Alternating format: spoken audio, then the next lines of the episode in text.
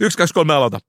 Mika, meidän aikamme merkittävä ajattelija Sylvester Stallone sanoi, että maailmassa ei synny minkään lajin menestystä ilman sokeaa, raivoisaa optimismia. Mitä sä vastaat Rokille? No mitäs tuohon nyt vastaisi? No ehkä nyt sen verran voi sanoa, että kyllä sitä näkökyvystä kannattaa huolta pitää, koska onhan se nyt sokea, sokeana niin päämäärän löytäminen aika, aika hankala tehtävä. Ja sitten tämän raivon kanssa. Mä oon nähnyt paljon, että raivo, raivon hillintä on kuitenkin aika tärkeä asia.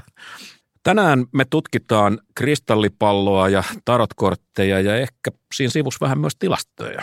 Katsotaan joo, tulevaisuuteen. Joo, tilastot on omalla tavallaan itse asiassa sangen mainio tämmöinen väline tulevaisuuden ennustamiseen. Tähän jaksoon me saadaan poikkeuksellisesti live-vieras. Hän on Elinkeinoelämän tutkimuslaitoksen Etlan toimitusjohtaja Aki Kangasharju. Akiltahan tuli lokakuussa kirja, jonka nimi on talouden ilmestyskirja. Mm. Tässä kirjassaan Aki sanoo, että taloutemme näyttää niin Pohjolan surkeimmalta ja, ja sitten ja johtopäätöksenä on, että talouspolitiikkamme on epäonnistunut. No no. Talouden ilmestyskirja on poleeminen nimi ja siksi tänään on polemiikin aika. Tämä on tarpeen senkin takia, että eräs täällä istuva talouden auguuri, siis papillinen ennustaja eh, ja läänin optimisti professori Maliranta, Aa, hän povaa hiukan toisenlaista tulevaisuutta tai sen mahdollisuutta. Mikä te luette Aken kanssa samoja tilastoja, sitten näette ihan eri asioita. No en, e, en mä nyt sanoisi välttämättä noin. Äh, Matti, hyvä ystäväni, sehän on kato niin, että totuushan ei ole mikään tilastojen numero, vaan se on itse asiassa se, että mitä niistä numeroista pitää niin kuin ajatella. No hyvä. Lisää kohta. Tänään on siis luvassa kolme erää tulevaisuudesta, äh, kehässä taloustieteen parhaat voimat. Ja mulla on kyllä vahva kutina nivusissa, että tästä tulee huippukiinnostava keskustelu. Kokeile muuten jotain hydrokortisonia.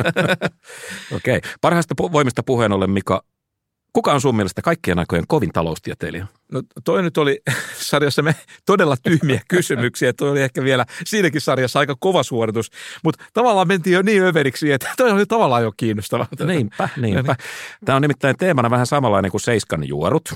Minä en tuollaiseen alennu, mutta vilkaisenpa nyt ihan Kestotilaus kuitenkin vetämässä. Ja sen takia me tänään kerrotaan, huolellisesti perustellen, kuka on kaikkien aikojen suurin ekonomisti, tai niin kuin amerikkalaiset sanoo, GOAT, G-O-A-T, greatest of all time. Messistä on käytetty tuota. Ja sitten kerrotaan, että miten tekoäly tähän liittyy.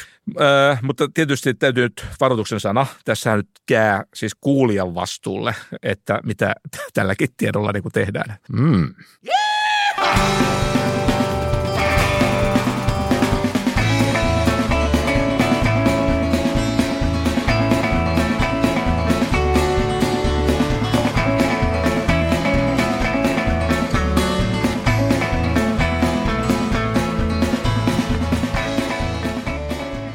Pimeä syksy on hyvää aikaa lukea taloustieteellisiä selvityksiä ja nyt tulikin vastaan tosi hauska sellainen.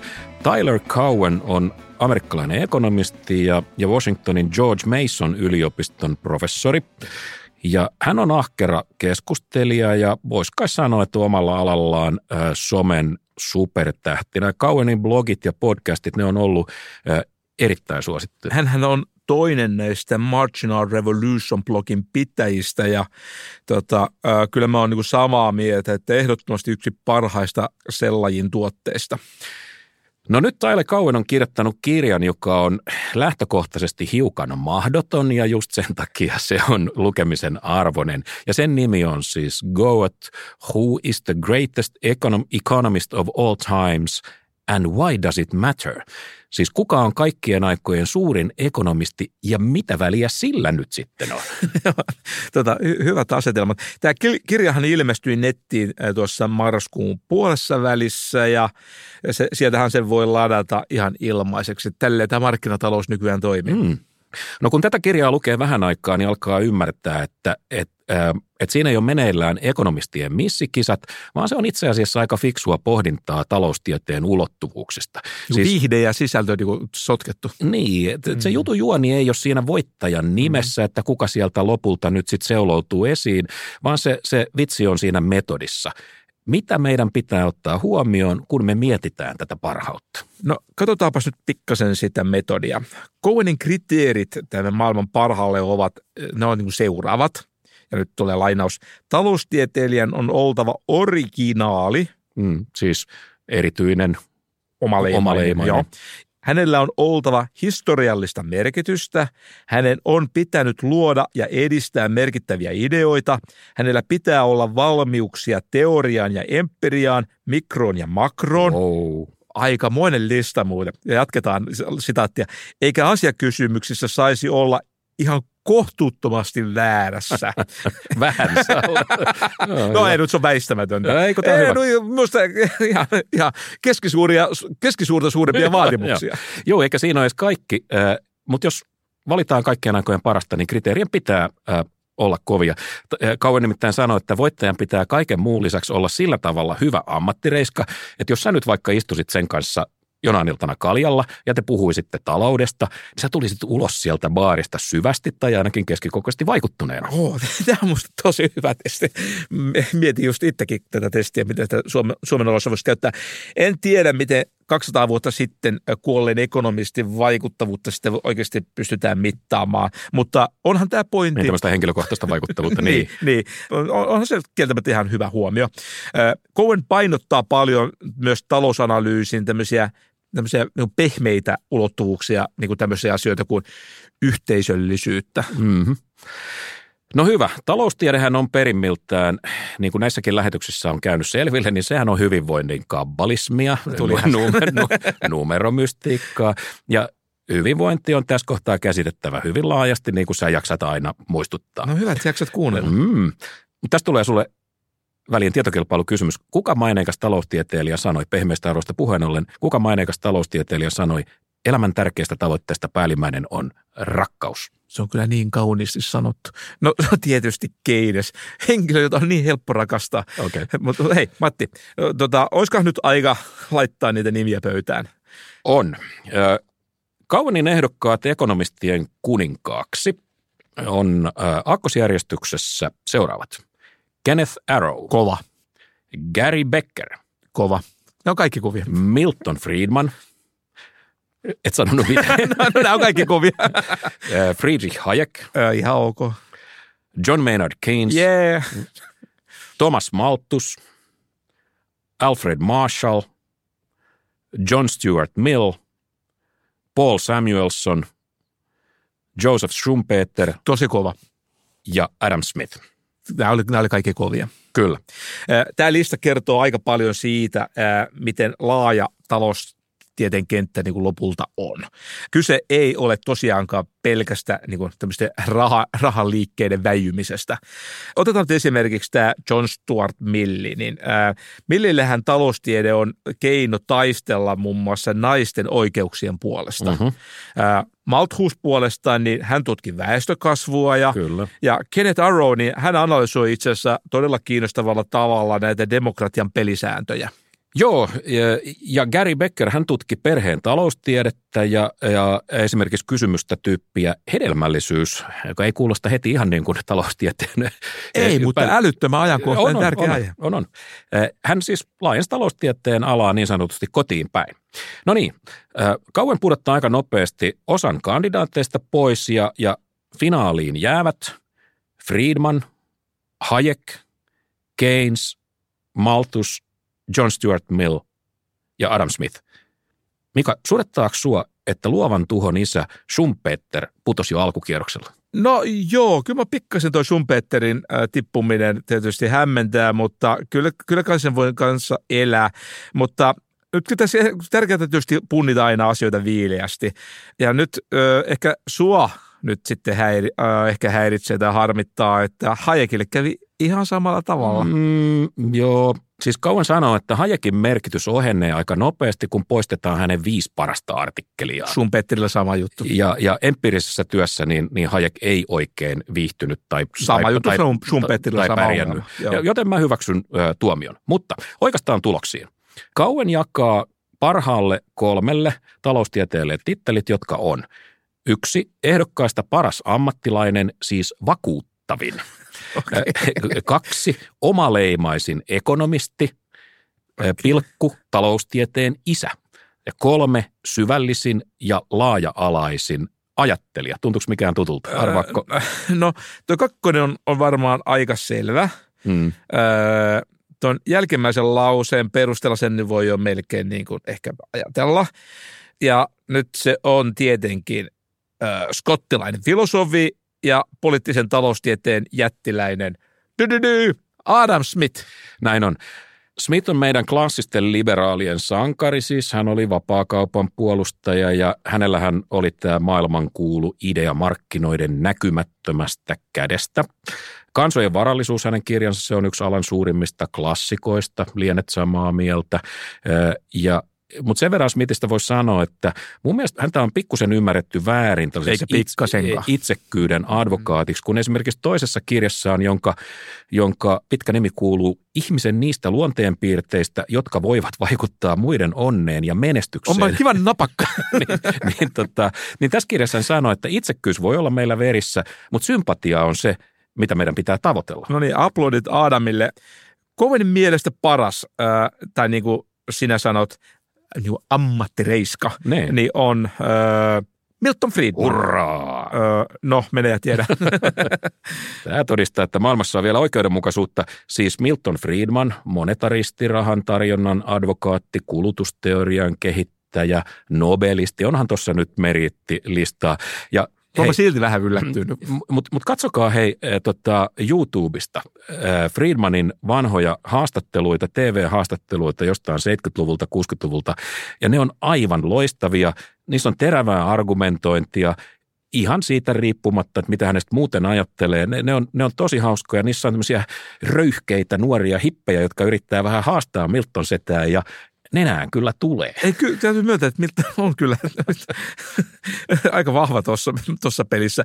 Äh, mutta ehkä ekonomista nyt kuitenkin muistuttaisi, että ihan kaikki nämä Friedmanin ideat, niin nehän eivät ole sillä tavalla vanhentuneet arvokkaasti, Mm, mm, mm. niin kuin sanota kuulla. Mutta pakkohan se on myöntää, että äijä oli kyllä tosiaan, olihan se taitava poleemikko.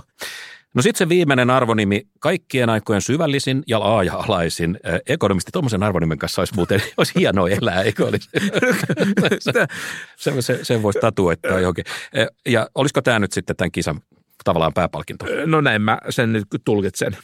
Ja tämän pokaalin saa tada, John Stuart Mill. Tätä ei olisi kyllä moni etukäteen arvannut. Ja joo, mä voisin kyllä arvella, että vedonlyönnissä Smithin kertoimet olisi olleet ehkä varma, varmastikin selvästi pienempiä. Hmm.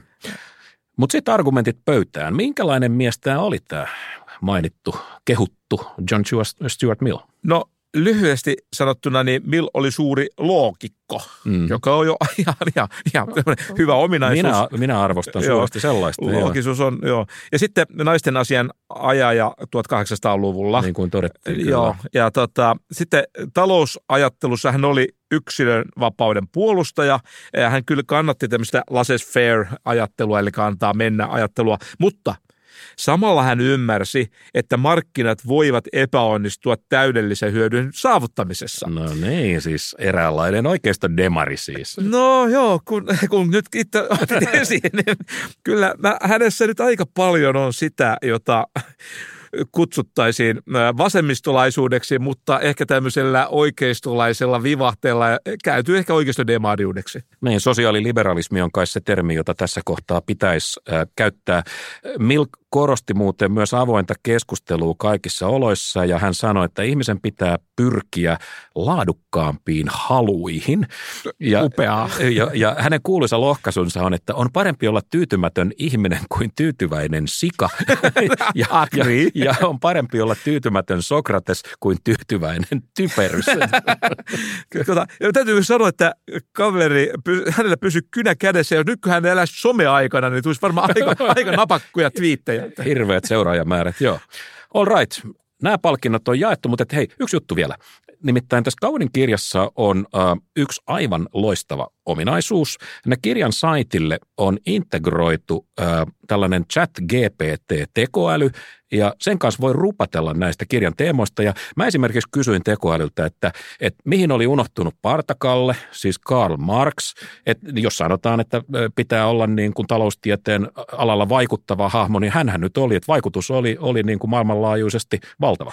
No voi näin voi sanoa. No mitäs tämä kaukainen äly sitten vastasi sulle? No se sanoi, että Marx oli kyllä kiistatta monilahjakkuus, joka tonki taloustiedettä ja sosiologiaa ja, ja, ja historiaa ja niin kuin tiedetään, niin pääoma Marksin pääoma rakensi historiallisen materialismin päälinjoja, mutta sanoo tekoäly, siitä huolimatta Marx ei istu ihan ekonomistin muottiin samalla tavalla kuin esimerkiksi Adam Smith. Että Marx oli enemmän poliittisen tai yhteiskuntafilosofian tontilla. Joo, mä ajattelen aika samansuuntaisesti ja toi on kyllä hyvä perustelu.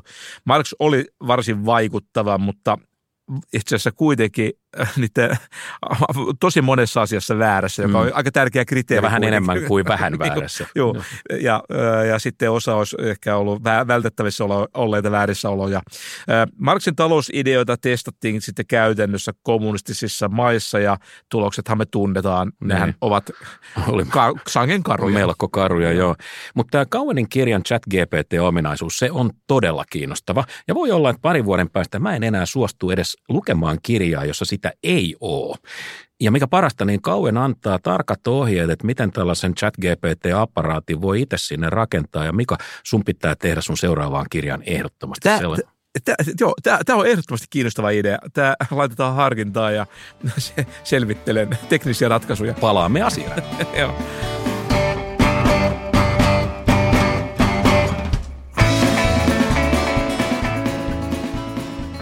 Kun me täällä istutaan ja rupatellaan, on joulukuun alku ja talous- ja yhteiskuntalehden uusi numero on juuri valmistumassa ja sen uuden numeron teemana on kulttuuri ja yhteiskunta ja tämän lehden kansiutun on kirjoittanut toimittaja Oskari Onninen. Joo, kiitokset Oskarille jo tässä vaiheessa. Oskari vähän pohdiskelee, että mikä on kulttuurissa tämmöinen tehokkuuden mitta? Mm. Tai millaisia ovat tämmöiset julkisen tuen kannustimet ja Miten nämä kannustimet vaikuttavat sitten lopputuloksiin? Kulttuurin lopputuloksiin, niin. Mm. Onninen ottaa esimerkki Ruotsista, jossa käännetyn kaunokirjallisuuden julkaisussa tuetaan etupäässä kustantamoja, kun taas meillä tuki ohjataan ensisijaisesti niin kääntäjille. Mutta eikö se ole sympaattisempaa, mikä tukea yksinäistä kääntäjää?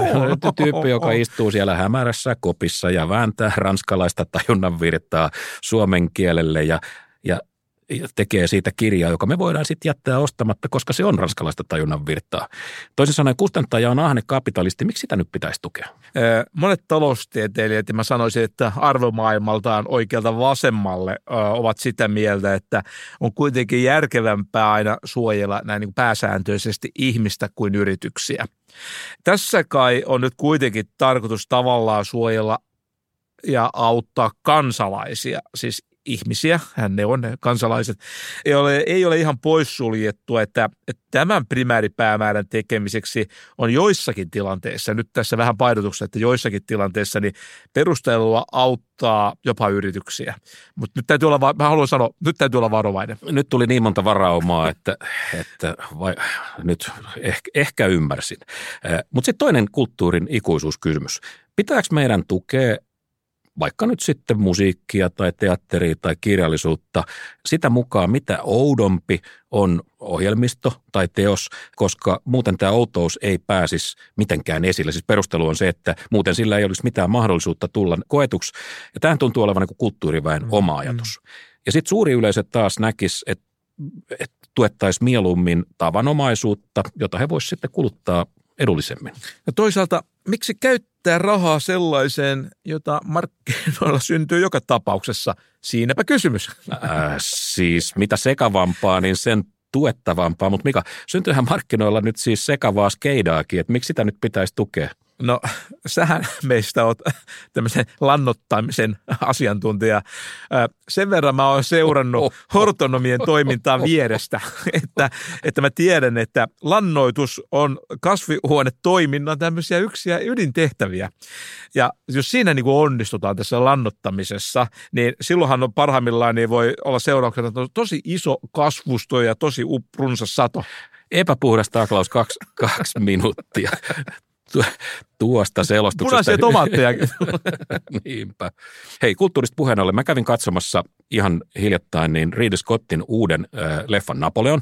Ja se onkin muuten hieno kulttuurituote ja, ja ihan markkinoilla syntynyt. No on siinä jotain julkista rahaa mukana. Ja, ja tiedätkö, miten ihanaa. Siinä ei ollut mitään moderneja, rohkeita tulkintoja Napoleonista, vaan äijä oli mitä oli ja valtapelit ja sotaretket jyrättiin läpi sillä lailla näyttävästi niin kuin vain Ridley Scott osaa. Mutta Napohan oli kova, kova poika sotimaan, mutta sen lisäksi se oli aika hyvä suustaan.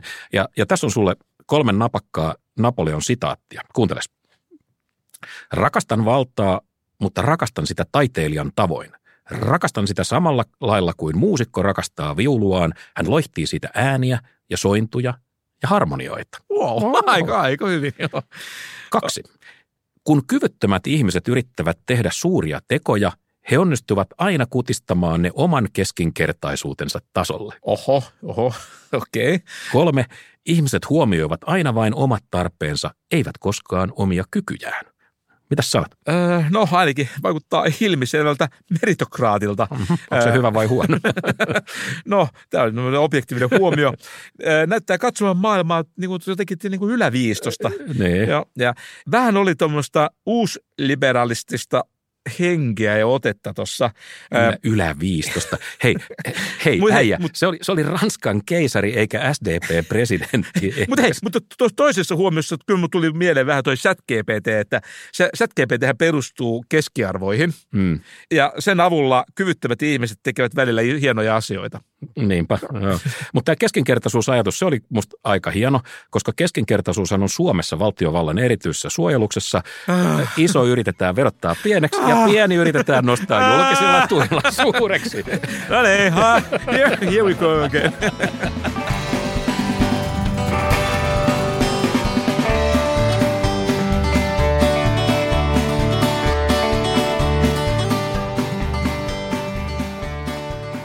Elinkeinoelämän tutkimuslaitoksen Etlan toimitusjohtaja Aki Kangasharju on aktiivinen talouspoliittinen keskustelija ja Akin ä, uusi teos Talouden ilmestyskirja ilmestyi muutama viikko sitten. Tässä kirjassa Kangasharju pitää melko voimakkaan talouspoliittisen saarnan ja näin hän arvioi Suomen tulevaisuutta. Maat, joilla on kriisinsietokykyä, pärjäävät. Suomella on moni asia hyvin, mutta talouden puskurit on syöty ja olemme selvästi jäämässä jälkeen muiden Pohjoismaiden kelkasta. Vuoden 2008 jälkeen talouskasvu, tuottavuus, työllisyys, ikärakenne, viennin integroituminen kansainvälisiin arvoketjuihin, kansantalouden tasapaino, julkinen velka, yrityssektorin kehittyneisyys, koulutustaso, investoinnit ja tuotekehitys ovat konkreettisia esimerkkejä siitä, kuinka elintasolle tärkeät tekijät ovat taantuneet, jos eivät absoluuttisesti, niin ainakin suhteellisesti. Jälkeen jäämisellä on vakavia seurauksia pitkällä aikavälillä. No niin, aikamoinen lista, jossa ei ihan hirveästi jäänyt selviä toivonaiheita. Onko Suomi siis tuomittu? Aki Kansharju tähtää tietysti tällä kaikella alleviimaavaan rakenteellisten uudistusten tarpeellisuutta, mutta että nyt täytyy kysyä, että voiko tuollaisesta ongelma spagetista selvitä? Ja samaan aikaan Etlan naapurikorttelissa tilavassa työhuoneessa laboreen johtaja Mika Maliranta näkee maailman hiukan toisella tavalla – Mika, sä luet suurin piirtein samoja tilastoja kuin Aki Kangasharju, mutta sä näet asiat hiukan toisin. Sä sanot, että meillä on nyt poikkeuksellinen mahdollisuus tuottavuusloikkaan ja sitä kautta tulevaisuus ei näytä ollenkaan synkältä. BKT per capita me on kiritty muiden etumatkaa kiinni. Työn tuottavuus kehittyy reaalikeskipalkkoja paremmin, kokonaisveroaste on linjassa lähimpien kilpailijoiden kanssa, julkinen velka on alle euroalueen keskitaso ja niin edelleen. Säkin kaipaat rakenteellisia uudistuksia, eikä tämä tuottavuusloikka tietysti tule itsestään. Mutta silti mun on pakko kysyä, oletteko sinä ja Aki Kangasharju talouspolitiikan draamakuningattaria vai näettekö te tämän asian oikeasti fundamentaalisesti eri tavalla? Ja tästä me otetaan selvää tänään, koska nyt on niin onnekkaasti, että meidän seuraan Ämmetään studioon on saapunut Aki Johanneksen ilmestyksen kirjoittaja itse lämpimästi tervetuloa. Aki Kangasharju. Kiitoksia. Kiva tulla. Tervetuloa meidän molempien puolesta. Tänään me siis poiketaan hiukan normaalista ämmetään formaatista ja me kokeillaan nyt kilpalaulantaa ja me toimitaan seuraavalla tavalla. Te saatte molemmat oman ohjelmapaikan, toisin sanoen te saatte perustella muutaman minuutin ajan teidän näkemyksiä. Mä johdan puhetta ja katkaisen höpinän, kun sen aika tulee täyteen. Aki aloittaa ja sen jälkeen Mika voi kommentoida ja sen jälkeen roolit käännetään, Mika perustelee ja Aki kommentoi. Oletteko te ymmärtäneet pelin hengen? Suunnilleen. No, jatketaan silti. Gentlemen, start your engines, niin kuin autokisoissa sanotaan. Aki, Raamatun ilmestyskirja tai tarkemmin Johanneksen ilmestys, se kertoo lopunajan tapahtumista ja tulevista vitsauksista.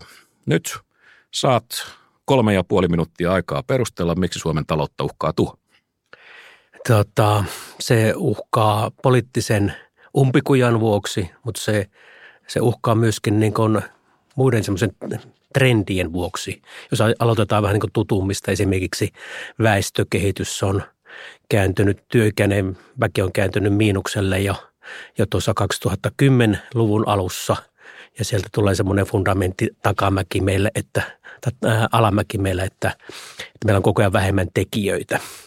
Mutta sen lisäksi meillä on yrityssektori surkastunut – että yritysten osuus bruttokansantuotteesta on laskenut ja mikä on sitten tullut tilalle sille osuudelle julkinen sektori elvytyksellään ja, ja kotitaloussektori on kasvanut kanssa. Ja, ja tota, vaikka ne yritykset ovat niin omiin rahkeisiinsa nähden, kun investoineet ihan ok, ei siinä mitään, mutta kun ne eivät ole pärjänneet maailmanmarkkinoilla, eivätkä ole pärjänneet niin kuin, niin kuin muutenkaan historiaan nähden, niin, niin tässä tarvittaisiin semmoinen fundamenttiloikka eteenpäin, että saataisiin se yrityssektori käyntiin. Ja, ja sitä käynnistämistä ei ole niin näkynyt. Tässä on niin odoteltu kohta 15 vuotta ja toivottu parasta, että kyllä se siitä, kun Nokia Nokian hännät tästä lähtee, niin kyllä sitten nousu tulee. Mutta ainut, mikä tässä on oikeastaan tapahtunut, on se, että alamäki on pysähtynyt. Että mehän menetettiin meidän meidän BKT ja elintaso ennen kaikkea sieltä finanssikriisistä vuoteen 15 asti, mutta,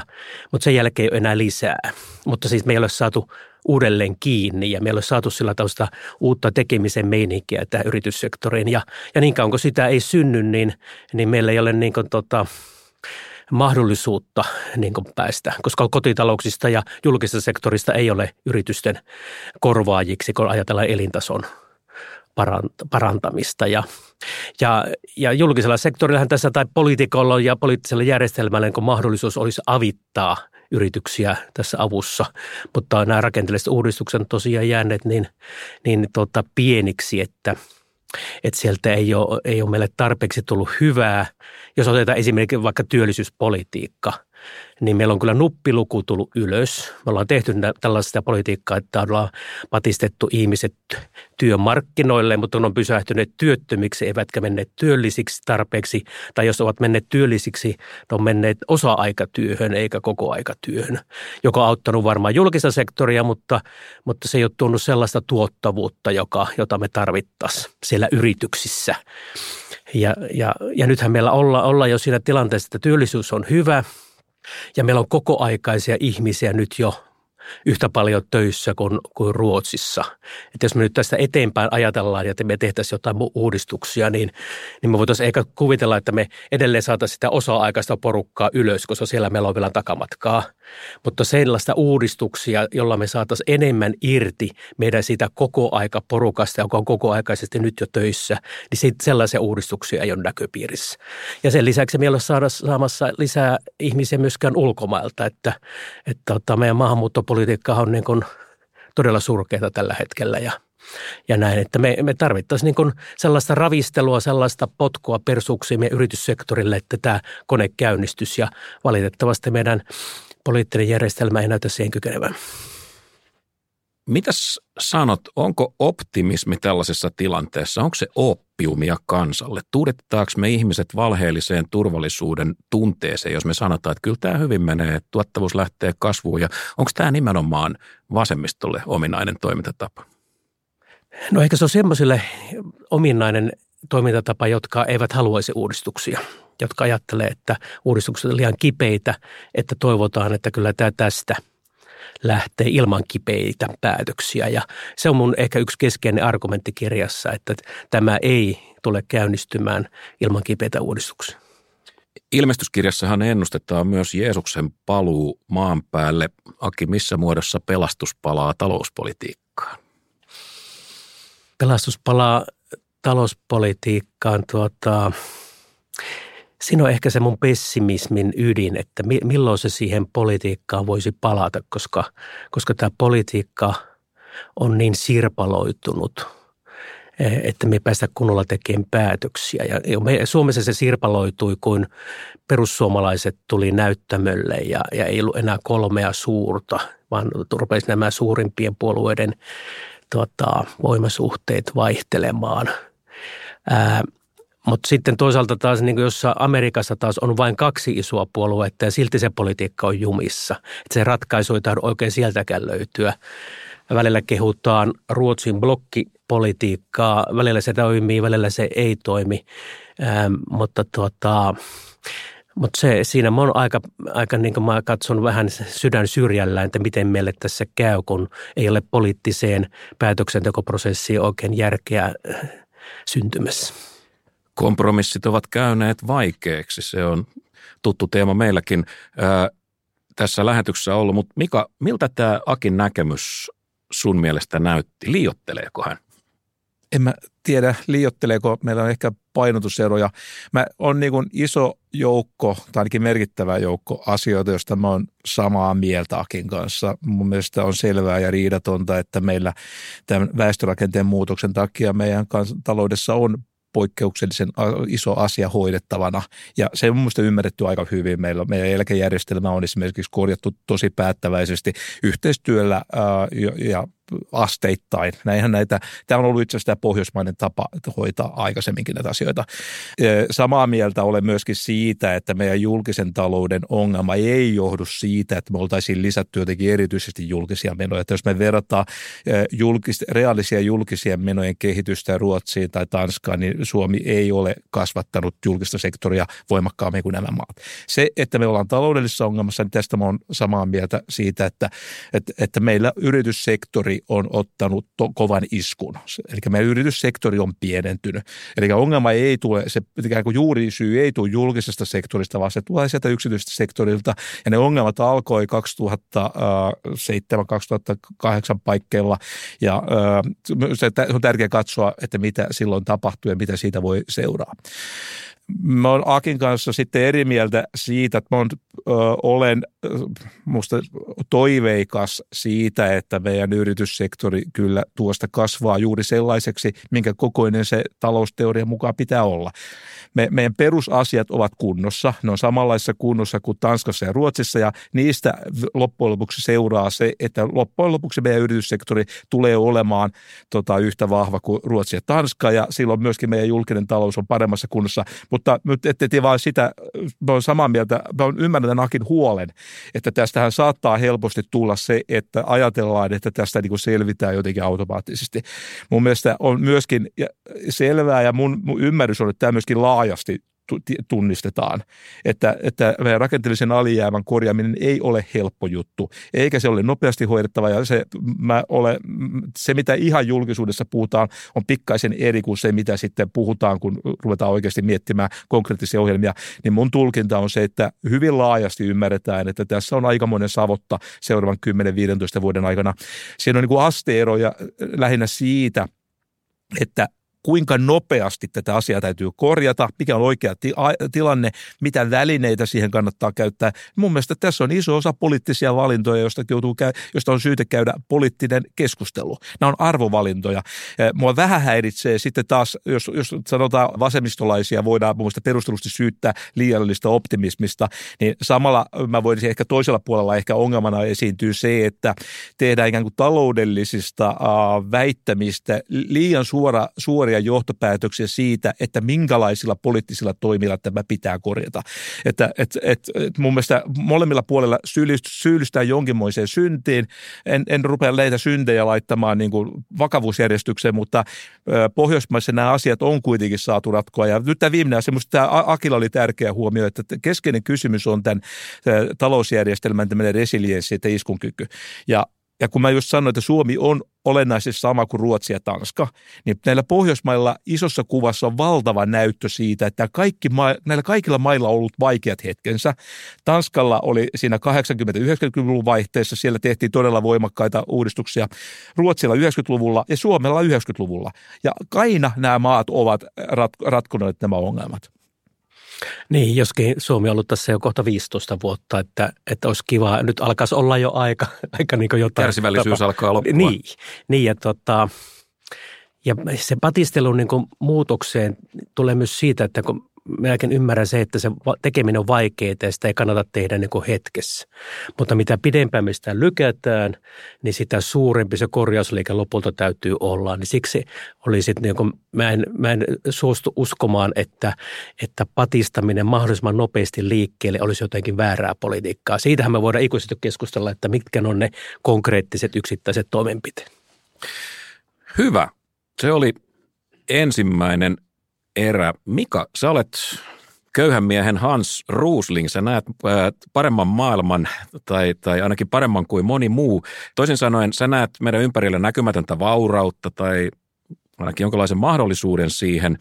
Sä edustat tällaista innovaatiolähtöistä kasvuteoriaa ja ja sä, sä luet tilastoista nyt signaaleja, jotka lupaa aika merkittävää tuottavuuspotentiaalia meille. Sä saat nyt kans kolme ja puoli minuuttia aikaa perustella, että miksi Suomi on paremmassa taloudellisessa jamassa kuin me ymmärretäänkään. Minusta se Akin tavallaan esittämä kysymys ja siitä, että seuraava hämmennys on tietysti aito, että, että nyt siitä vuodesta 2007 on jo 15 vuotta. Ja miksi siitä menee näin paljon aikaa? Ja mehän tiedetään, että 90-luvulla meillä itse asiassa oli ikään kuin tietysti mielessä kovempi isku vielä ja me siitä selvittiin jo nopeammin. Tämä on mun mielestä, tämä on mielestä tärkeä kysymys. Yksi, kaksi selitystä, miksi tämä ei ole lähtenyt vielä niin voimakkaaseen kasvuun, mitä olisi voinut ottaa. Toinen on se, että tämä on ollut ehkä syvälle käyvempi tämä, tämä ongelma, koska se ei ollut pelkästään Nokia, vaan koko se ekosysteemi sen mukana. Ja sitten siinä tehtiin vähän hätiköityä finanssipolitiikkaa. Ja mä myönnän, mä olin itse silloin väärässä, että, että siinä itse asiassa leik- korkeakouluilta koulutuksesta leikattiin, koska tuli hätä tästä velkaantumisesta. Se hätiköinti on ehkä vähän hidastanut tätä toipumista. Mä en nyt väitä, että se, se niin kuin, tätä isoa kuvaa ratkaisee, mutta se, on, se tapahtuu asteittain osittain siellä se syy, miksi se tapahtuu aiheuttaa, että ensiksi täytyy ruveta kehittämään ihan uutta teknologiaa ja se vie aikaa. Ja sitten täytyy syntyä ihan uudenlaisia yrityksiä, ne on ensiksi pieniä ja ne ei vielä näy kansantalouden tilinpidon numeroissa. Ja vasta kolmannessa vaiheessa nämä hyvät seulutuneet yritykset, jotka on pieniä, alkaa kasvamaan. Ja jos katsoo, mitä tutkimuskirjallisuus sanoo näistä mekanismeista, niin ei pitäisi olla yhtään yllättävää, että tämä vie 10-20 vuotta. Ja tähän on tullut vielä hidasteena se, että tässä oli pandemia pandemia ja Putinia, jotka on tuonut tämmöisiä niin kuin lisäsotkuja tähän.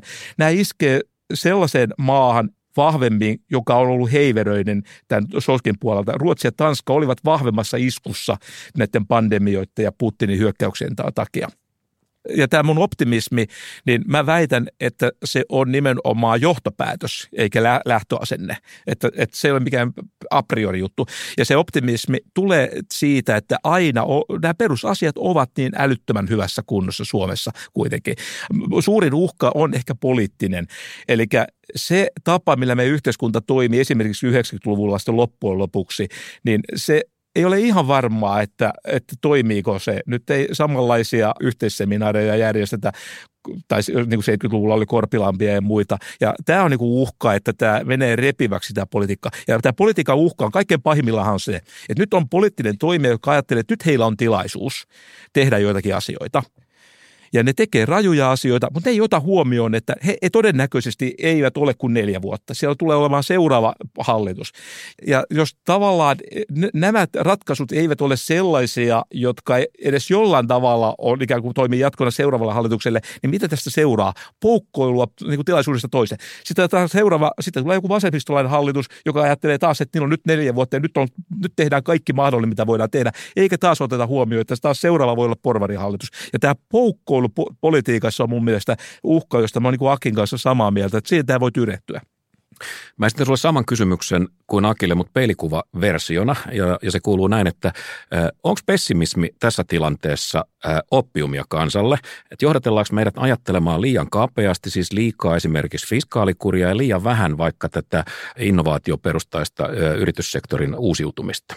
Mä, tota, onko käsitteellisesti, onko tontti liian kapea? Äh, joo, mun mielestä pessimismin kanssa pitää olla varovainen niin kuin optimismin kanssa. Mä itse syyllistyin siihen pessimismiin silloin tota, joskus 2013 paikkeilla, eli alettiin tehdä hätiköityjä leikkaustoimia. Ajateltiin, että tämä tilanne on jotenkin akuutimpi kuin se oli, kun ei tavallaan ymmärretty, että, että mistä se johtuu, ja niistä me pikkasen joudutaan niin kuin maksamaan.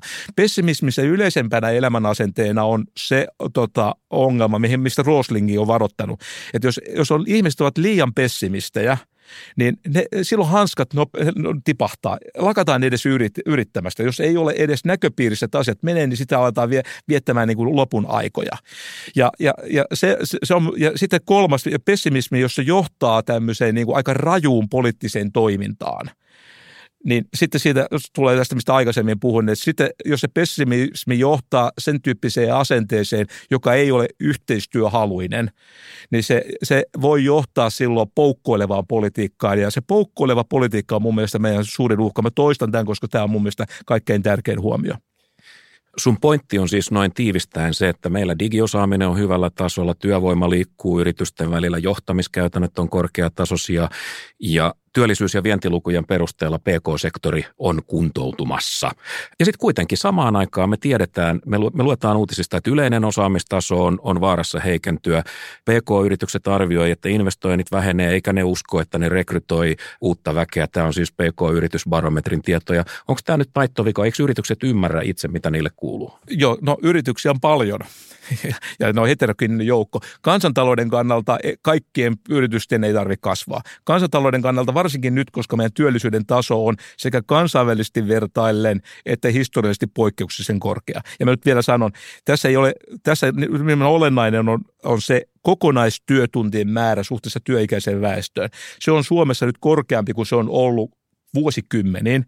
Se on, se on korkeammalla tasolla kuin Tanskassa ja Saksassa ja se on ilmeisesti samaa luokkaa kuin Ruotsissa, että se työn määrä ei ole enää meidän asia. Meidän ongelma on se, se kuinka paljon sille se työsynnystä suntuu arvonlisäystä. Ja nämä, meillä on nämä perusasiat kunnossa, että meidän yritykset pystyy tuottamaan arvonlisäystä tehtyä työtuntia kohden. Ja sä luettelit tuossa kysymyksessä niitä asioita. On totta, että meidän PISA-tulokset on niin kuin huolestuttava merkki. Ne ei nyt näy lähivuosina, koska koska meidän työvoima, joka nyt on seuraavan 10-20 vuoden aikana, on edelleen pätevä. Me koko ajan nähdään, me, me, meillä on monenlaista tutkimusnäyttöä, että meidän työikäinen väestö on poikkeuksellisen taitavaa muun muassa ongelmanratkaisutehtävissä, joka on aika keskeinen tuottavuuden tekijä. Ja sitten tätä aina toistetaan, että yritykset, yritykset ovat niin kuin menettänyt kasvuhaluisuutta. Että yhä pienempi osa yrityksistä niin on kasvuhaluisia, mutta se ei ole oikea kysymys Kansantalouden kannalta kysymys on se, että kuhan meillä on riittävästi kasvuhaluisia yrityksiä ja ne, ne, ja ne kasvuhaluiset yritykset ovat nimenomaan se, sellaisia, joissa syntyy paljon arvonlisäyksiä. Ja kun mennään niitä tämän pinnan alle ja katsotaan sieltä yritysdatassa, niin sen tyyppistä kehitystä on koko ajan tapahtumassa. Ja se tulee näkymään seuraavan kymmenen vuoden aikana, ellei tule jotain yllättäviä shokkeja tähän väliin. Naki, onko tämä Mikan maalaama maailma, onko tämä vaaleanpunainen unelma? Se on, se on optimistinen unelma ja mä olisin tota, erittäin onnellinen, jos mikä olisi oikeassa.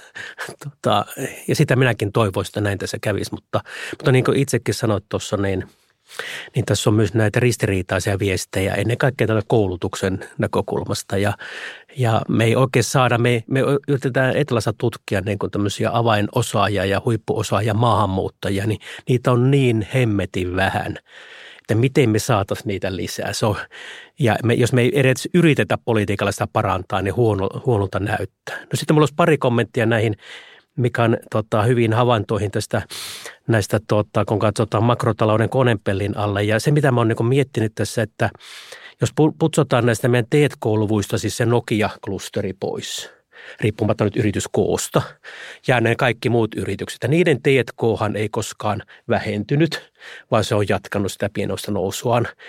Niin jos on jatkanut se 15 vuotta nousua vuodesta 2008 tai jotain, niin miksi se ei ole näy? Ja milloin se sitten näkyy, jos se ei vieläkään näy? Se on yksi, yksi ihmetyksen aine. Toinen on sitten se tämä hyvä liikkuvuus, mikä on varmasti totta ja mikä näkyy, näkyy myös tutkimuksissa, että Suomessa ihmiset liikkuu yritysten välillä, mutta kun se näyttää, että se liikkuvuus ei kohdistu niihin tuottavampiin yrityksiin. Sitä liikkuvuutta on, mutta niin kuin tuottavuuslautakunnankin raportissa havaitaan, niin, niin meillä on tämä työvoiman – tämä resurssien allokaatio, niin kuin hienosti sanotaan, niin se on paljon huonompaa kuin verrokkimaissa. Eli, eli meillä ei tämä, kun ne ihmiset vaihtaa työpaikkaa, ne eivät mene sinne korkeamman tuottavuuden työpaikkaan, vaan johonkin muuhun matalan tuottavuuden työpaikkaan. Ja silloin se liikkuvuus ei generoi meille sitä elintasoa ja sitä hyvää, mitä me tarvittaisiin. Eli kyllä tässä on paljon näitä, näitä tuota, semmoisia harmillisia piirteitä – jotka sitten myös sotii sitä minunkin toivomaa parempaa tulevaisuutta vastaan. No okei, okay. minusta se on tietysti tärkeä huomio. Tämä, tämä on kieltämättä, voi olla yllättävää, että miksi tämä kasvu on lähtenyt vähän hitaasti. Nythän me ollaan, meidän tuottavuus kasvaa jo samaa vauhtia kuin Ranskassa ja Saksassa. Mutta se, että me jäädään edelleen Ruotsia ja Tanskaa jäljellä tai ei ole otettu kiinni, niin se osittain johtuu siitä, että Ruotsia ja Tanskan tuottavuuden kasvu on ihan älyttömän voimakasta, siis kansainvälisessä vertailussa. Ja tämä on mun mielestä hyvä uutinen siinä mielessä, koska meidän, meidän perusasiat on yhtä hyvät kuin Ruotsissa ja Tanskassa, vaan kertoo, että, että Suomessa on niin mahdollisuuksia, kun vaan päästään siihen vaiheeseen. Etlalla oli, itse te, teillä oli tutkimus, jossa että arvioitiin, että onko tämä T&K-panostuksen tuottavuusvaikutus, onko se jotenkin heikentynyt menneisyyteen näin. Ja, ja mun, mun mielestä se Etlan raportin tulos oli äärimmäisen tärkeä. Ei ole mitään näyttöä, että se tutkimus- ja kehityspanostus ei tuottaisi tuottavuuskasvua samaan tapaan kuin aikaisemminkin. Se, se vaan se alkaa pieneltä tasolta ja siinä on meillä menee 3-5 vuotta ennen kuin T&K näkyy edessä niin kuin patenteissa ja vielä patenteista menee 10 vuotta siitä ennen kuin se näkyy tuottavuudessa. Ja nyt meillä on keskisuuret yritykset lähtenyt kasvuun. Ne alkaa jo pikkasen näkyä luvussa, mutta tosiaan tämä pandemia ja Putin on vielä sotkenut tätä kuviota. Sitten tuossa on muuten sellainen pieni pointti vielä, että, että vaikka mikä olisi oikeassa, mitä hän ei ehkä nyt kuitenkaan välttämättä ole, niin, tota, niin, niin me elämme sen hetken, kun me, jos me vielä, vielä joudutaan odottamaan se 10-15 vuotta. Ei enää tarvitse ottaa. Siis se tapahtuu seuraavan 10 vuoden aikana. Eli tulee jotain uusia shokkeja. shokkeja. Me, me, nythän, nyt täytyy kiittää edellisiä hallituksia siitä, että e, kun tämä kriisi alkoi, niin meidän julkinen velka oli niin matalalla tasolla. Ja se kertoo, se, no, ne samat instituutiot, että meillä oli se puskuri. Ja meidän velka ei ole vieläkään hälyttävä. Hyvät herrat, keskustelu käy kiivaana, mutta että eh, aika juoksee. Mä haluaisin vielä lopuksi esittää teille yhden tällaisen käänteisroolikysymyksen. Aki, ryhdy hetkeksi optimistiksi ja kerro meille sellainen talouspolitiikan keskinopea parannustoimi, jonka vaikutus olisi ainakin keskisuuri ja jolla olisi ainakin keskisuuri mahdollisuus toteutua. Aa, nyt me tarvitsemme semmoista niin vähän uudenlaista radikaalimpaa ajattelua, että tämmöinen pieni näpertely, mitä ollaan tässä viimeiset 15 vuotta Saa esittää tehty, niin- jättiläisajatuksia, jos niin, sellainen tuota, Niin siis tarvitaan vähän erilaista ajattelua. Ja mä lähtisin siis niin kuin siitä, siitä liikkeelle, että nyt kun meillä on jo ne kokoaikaiset ihmiset, joilla on se tuottavuuspotentiaali, ne on jo töissä, niin niistä pitäisi saada enemmän irti. Ja se, miten me saadaan niin kuin siitä suuresta massasta enemmän irti, niin, niin niitä pitää kannustaa. Ja kun Suomessa on tämä tuloverotuksen progressio maailman jyrkin ja me maksetaan niin kuin lisätuloistamme enemmän veroa kuin Ruotsissa ja Tanskassa ja suunnilleen missään muuallakaan, paitsi ehkä Belgiassa ja muutamissa, mutta kuitenkin niin se on niin korkea, että me lannistamme ihmiset sinne katsomaan salkkareita työpäivän jälkeen sen sijaan, että ne olisi ahkerampia. Ja me tarvittaisiin tähän muutosta. On niin, tämän suuntaisia muutoksia, mutta olisi yksi konkreettinen, josta saadaan niin kuin ihan tutkimuksesta niin kuin pätevää todistusta siltä, siitä, että tämä palkkojen korkeimmat verot, nämä markkinaverot on jo liian korkeat. Niitä voisi laskea. Sitten mä saan sen pitkällä aikavälillä lisää työpanosta, mutta ennen kaikkea lisää ahkeruutta, lisää eteenpäinmenoa ja se olisi semmoinen signaali koko poliittisesta järjestelmää, että nyt laitetaan tämä, tämä paketti kuntoon ja kaikki Matti, hommi. Matti pyysi Enemmän- pinkkiversiota, että oli siis pinkeitä, mihin sä pystyit. Enemmän ahkeruutta, vähemmän salkkareita. Hyvä. Mika, ryhdyssä puolestas hetkeksi pessimistiksi. Mikä poliittinen tekijä voi ratkaisevasti hidastaa potentiaalisen talouskasvun mahdollisuutta keskipitkällä aikavälillä, siis kolmesta viiteen vuotta ja ainakin keskisuurella todennäköisyydellä? Mä oon kyllä tässä Mauno Koiviston kanssa samaa mieltä, että itse asiassa tämmöiseen terveeseen protestantistisuuteen kuuluu semmoinen huolissaan olo. Ja voi olla, että, että välillä joillakin tovereilla tämä Mauno Koiviston oppi on niin kuin ehkä unohtunut ainakin julkisessa keskustelussa ja osalla ehkä jopa ihan, ihan muussakin keskustelussa. Niitä joukko on vielä niin kuin rajallinen. Mutta minusta tämä on tärkeää tuoda niin kuin esiin se, että, että huolissaan pitää olla. Meidän, jul, meidän väestörakenteen muutos on totta.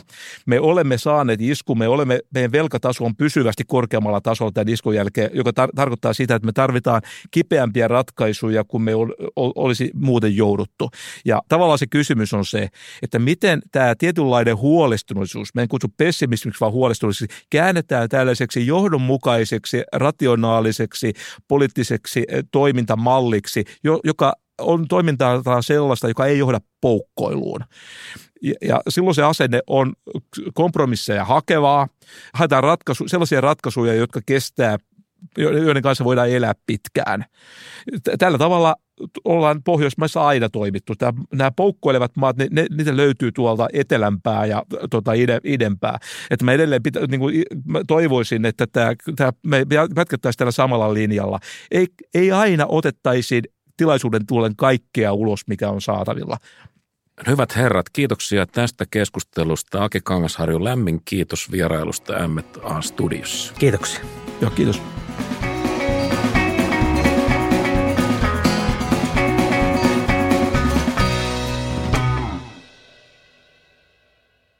Kuules, Mika, ootko koskaan katsonut television ylivoimaisesti moraalittominta ohjelmaa? Sen nimi on Temptation Island. No, tota, enkä mä tota voisi tunnustaa, vaikka olisin katsonutkin, mutta mä oon kuullut siitä jotain. se on, missä nuoret viedään johonkin no, jonnekin pedämetsiin ja sitten ne jotain dokailee ja sitten yrittää olla sekoilematta. Eikö siinä ole joku tämän tyyppinen On, on, on formaatti? si- joo.